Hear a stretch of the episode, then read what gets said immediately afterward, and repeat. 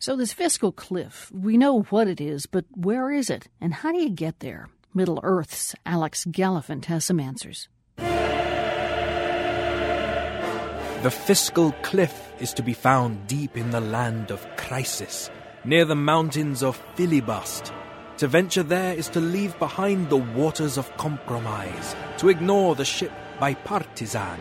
The fiscal cliff is at the end of the known world all that lies beyond is, well, February.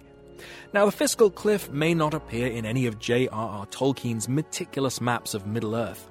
Frodo doesn't go there in The Lord of the Rings, and Bilbo doesn't climb it in The Hobbit. There will be no fantastical fiscal cliff rendered in glorious CGI on big screens next month. That's when the Hobbit movie comes out. But the great wizard Tolkien did have views about America and American values. In 1968, he gave an interview to the BBC. I observe in general that uh, uh, America has always been much more easily kindled uh, than England, or indeed any country in Europe.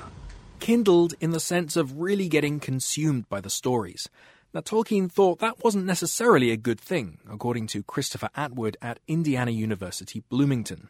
Tolkien saw his tales as small drops of water amid great oceans of world culture.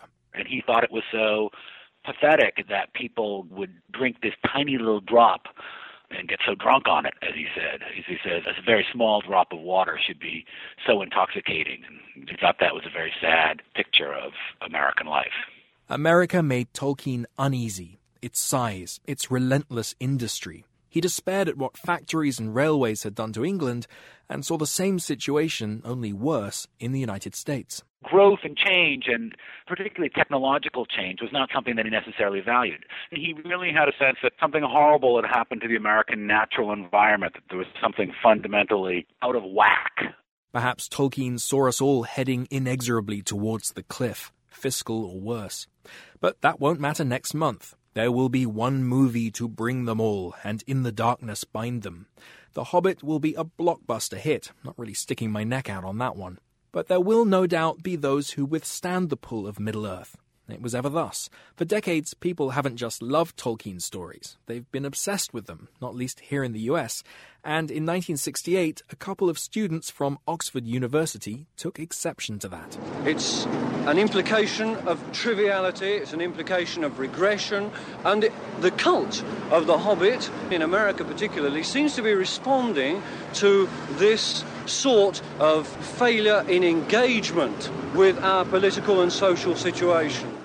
The trouble is, of course, they make it sound like an intellectualized Dr. Dolittle. And no doubt before very long we'll have Lord of the Rings on ice with Millicent Martin and Margaret Rutherford.